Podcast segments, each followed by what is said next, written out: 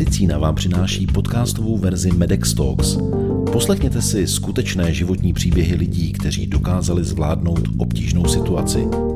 Jejich vyprávění inspiruje a motivuje ostatní a ukazuje cestu k naději. Já jsem Jiří Pešina a přeji vám příjemný poslech.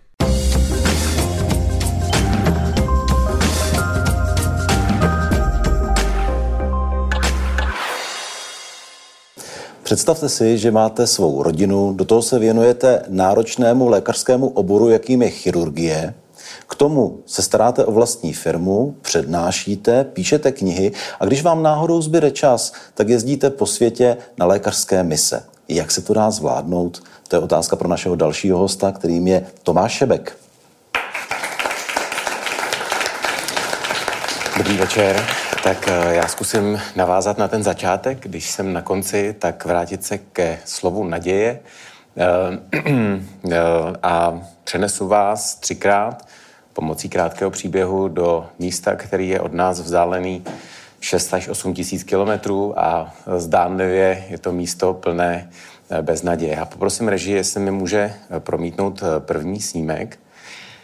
A jsme v roce 2010, kdy v lednu eh, postihlo ničivé zemětřesení Haiti, eh, kde eh, dodnes není počet obětí spočítaný. To číslo je mezi 150 tisíci až 300 tisíci mrtvými lidmi. Nepočítám, kolik lidí bylo zraněné, kolik budov bylo zdemolováno. A tady začala moje vlastně kariéra, nebo spíš jedna z činností, Eh, v rámci humanitární organizace a já jsem se dostal na místo, kde jako všeobecný chirurg, eh, který je zvyklý pracovat zejména s dospělými pacienty, jsem začal více a více přicházet eh, do styku s pacienty dětskými.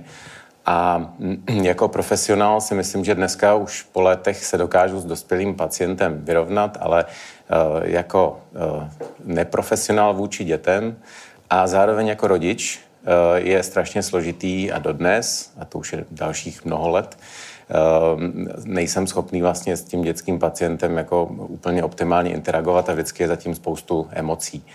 Tady eh, to je kluk, jehož jméno bohužel jsem si tehdy nezapamatoval, nicméně já jsem mu říkal enfant terrible, protože mi způsoboval emoční výbuchy, kdykoliv jsem ho chtěl ošetřit. Bylo to, byl to malý kluk, který se poranil někde v troskách, eh, hrál si, eh, už to bylo pár měsíců po tom zemětřesení, ale pořád v prostředí, který byl extrémně nebezpečný pro ty děti, zejména pro ty děti, tak si poranil achilovou šlachu kterou jsem odoperoval a pak jsem vlastně následoval spousty, spousty převazů.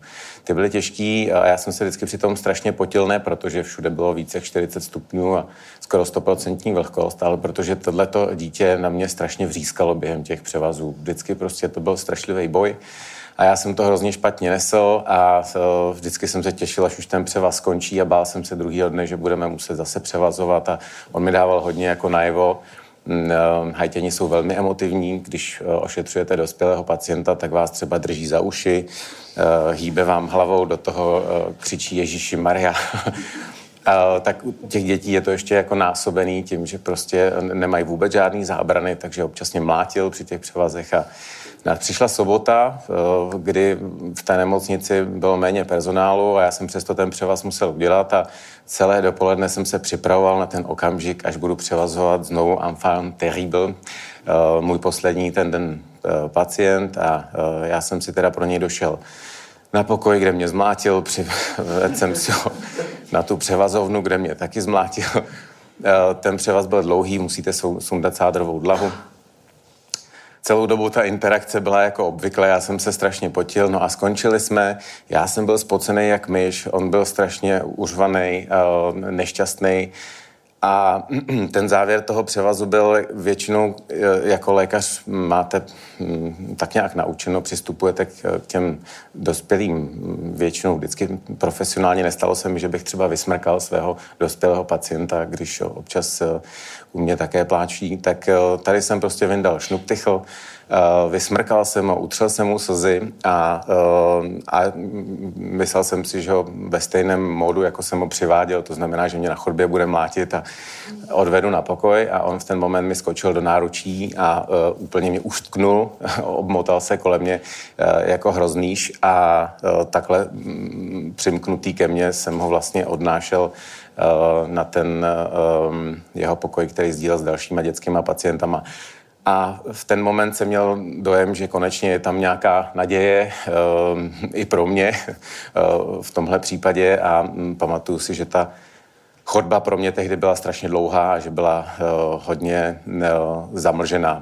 Připomenu, že Dodnes eh, Haiti vlastně se s tím uh, ničivým zemětřesením uh, pořádně nesrovnalo a že těch dětí, kterých jsou tam ohrožený a postižený vlastně nejen touhle katastrofou, tak je tam velké množství. Ten další příběh, ten je z roku 2015. Jsme v severním Afghánistánu, v zemi, která je 40 let stižena občanskou válkou. Ehm, je to země, kde eh, zhruba 25 dětí nedožije věku pěti let. Eh, je to jedna ze zemí, která je nejnebezpečnější eh, na světě. Podle jednoho takového indexu je 163 zemí, které jsou zkoumány z pohledu bezpečnosti. Afghánistán je 162. zemí, to znamená téměř poslední bezpečnou zemí vůbec na světě. A já přistávám na letiště na takový malý proužek v poušti, v místě, které eh, je ovládáno eh, teroristy a je tam otevřená vlastně frontová linie. A já strašně nerad, eh, já nejsem moc extrovert, nemám rád přivítání a loučení a tyhle sociální interakce mi dělají trošku problém. A hned v tom letadle, respektive po tom přistání ještě na letišti mi volali, že v nemocnici je malý kluk, který má těžký úraz hlavy, a abych do té nemocnice hned přijel, tak kromě toho, že zatím běžel ten tragický příběh, tak vlastně mě se ulevilo, že se nemusím s nikým moc vítat a jdu tam, kde to znám, to znamená na operační sál. A tam byl tenhle uh, Rahmudin, který měl uh, velké poranění hlavy, a nejen teda hlavy, ale velké části mozku. V podstatě v našich podmínkách, ve kterých pracujeme, tak by se dalo říct, že to je takzvaně hopeless case. Nicméně u těch dětí, už já jsem měl zkušenost a kolegové také, Nakonec jsme ho operovali, on si hrál na ulici v, na té vlastně frontové linii a srazilo ho ve vysoké rychlosti uh, nějaké obrněné vozidlo.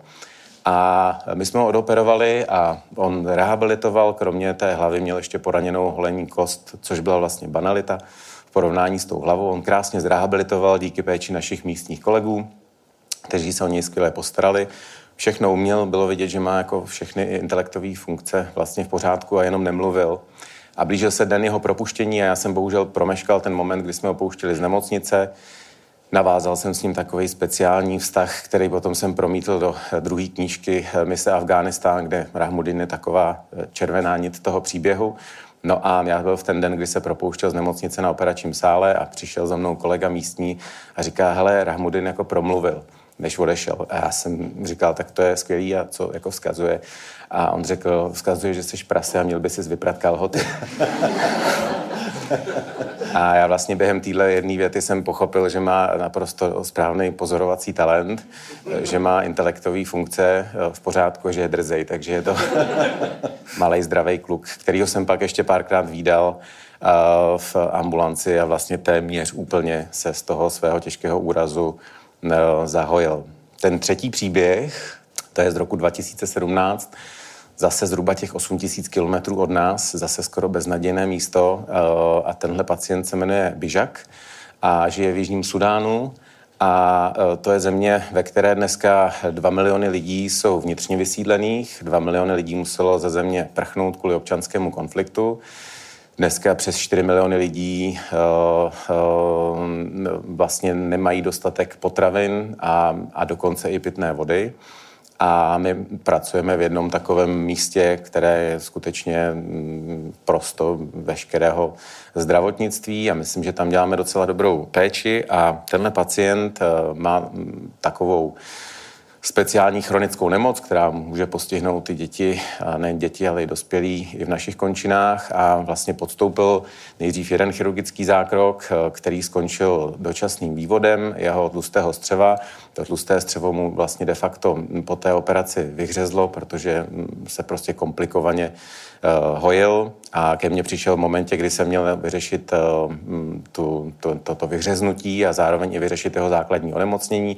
A já, protože jsem všeobecný chirurg a nikoli v dětský chirurg a na to specialista v dětské chirurgii, tak jsem vlastně pro ně mohl udělat maximum v těch uh, daných podmínkách, ale jenom takový, že jsem věděl, že ho s tím stejně vlastně jako definitivně nevyléčím, že to pro ně bude jenom taková přestupní stanice a že ta naděje spočívá v tom, že jednoho dne tam třeba dospěje specialista, dětský chirurg, který ten výkon dokončí.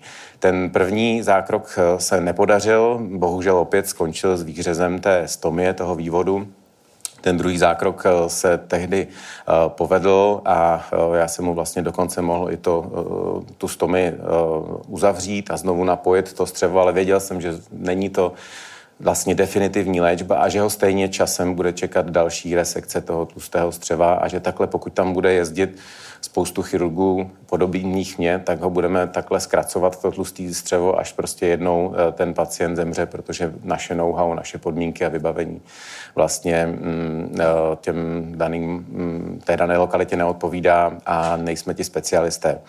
Ehm, ten příběh nakonec eh, končil dobře, protože jednoho dne tam přijel ten správný chirurg, ten správný specialista a provedl výkon, který si ten chlapec zasloužil. To, co na něm bylo úžasné a co spojuje ty další dva příběhy, ty dvě děti, že všichni nesli to svoje onemocnění hrozně statečně a mně se do hlavy vyril takový moment, kdy tady už je na sále Byžak a přichází na ten sál vedený tou svou sestrou, tam jsou sestry muži, a přechází, prochází přes takzvaný eh, registr, kde já sedím a píšu protokol z té předchozí uh, operační, uh, z té předchozí operace a on mě zdraví a hrdě se vstyčenou bradou vkračuje na sál už po XT, abychom vlastně mu znovu a znovu z jeho pohledu uh, ubližovali a on dává i nám, i mě, jako chirurgovi, jeho chirurgovi naději, uh, že uh, přestože vím, že to, co udělám, tak není definitivní, takže to je uh, nějaká určitá uh, naděje. To, co já jsem vlastně chtěl říct dneska, co jsem napsal v té druhé knížce, která má podtitul že děti do války nepatří, tak tohle není jenom o válce. Vidíte, že jsme, nebo že tady mluvím o prostředí stížené živelnou katastrofou, eh, infekční chorobou a nebo teda válečným konfliktem. Myslím si, že jako dospělí si za celou řadu problémů světa můžeme sami ale ty děti si za to vlastně eh, nemůžou. A tak já bych moc rád, aby jsme my jako dospělí eh, dali těm dětem naději bez ohledu na to, eh, kde žijí, bez ohledu na to, jakou mají barvu pleti, nebo jaké vyznávají náboženství oni, anebo jejich rodiče, tak aby jsme jim dali naději, že se o ně budeme vždycky umět postarat.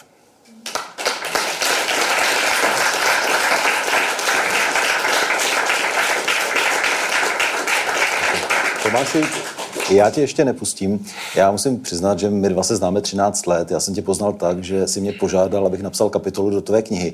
A já jsem si v té době uvědomil, že ty jsi člověk, který zvládá neuvěřitelné množství aktivit, ale co víc, ve skvělé kvalitě. Jak to děláš? Uh, jistě, Jiří, tak jak mě dlouho znáš, tak já blbě snáším chválu. myslím si, že vůbec není zasloužená a už vůbec si nemyslím, že dělám věci kvalitně. Uh, dělám ty věci nejlíp, jak uh, můžu a na zbytek kašlu. Je na to takový krásný anglický přísloví do your best and fuck the rest.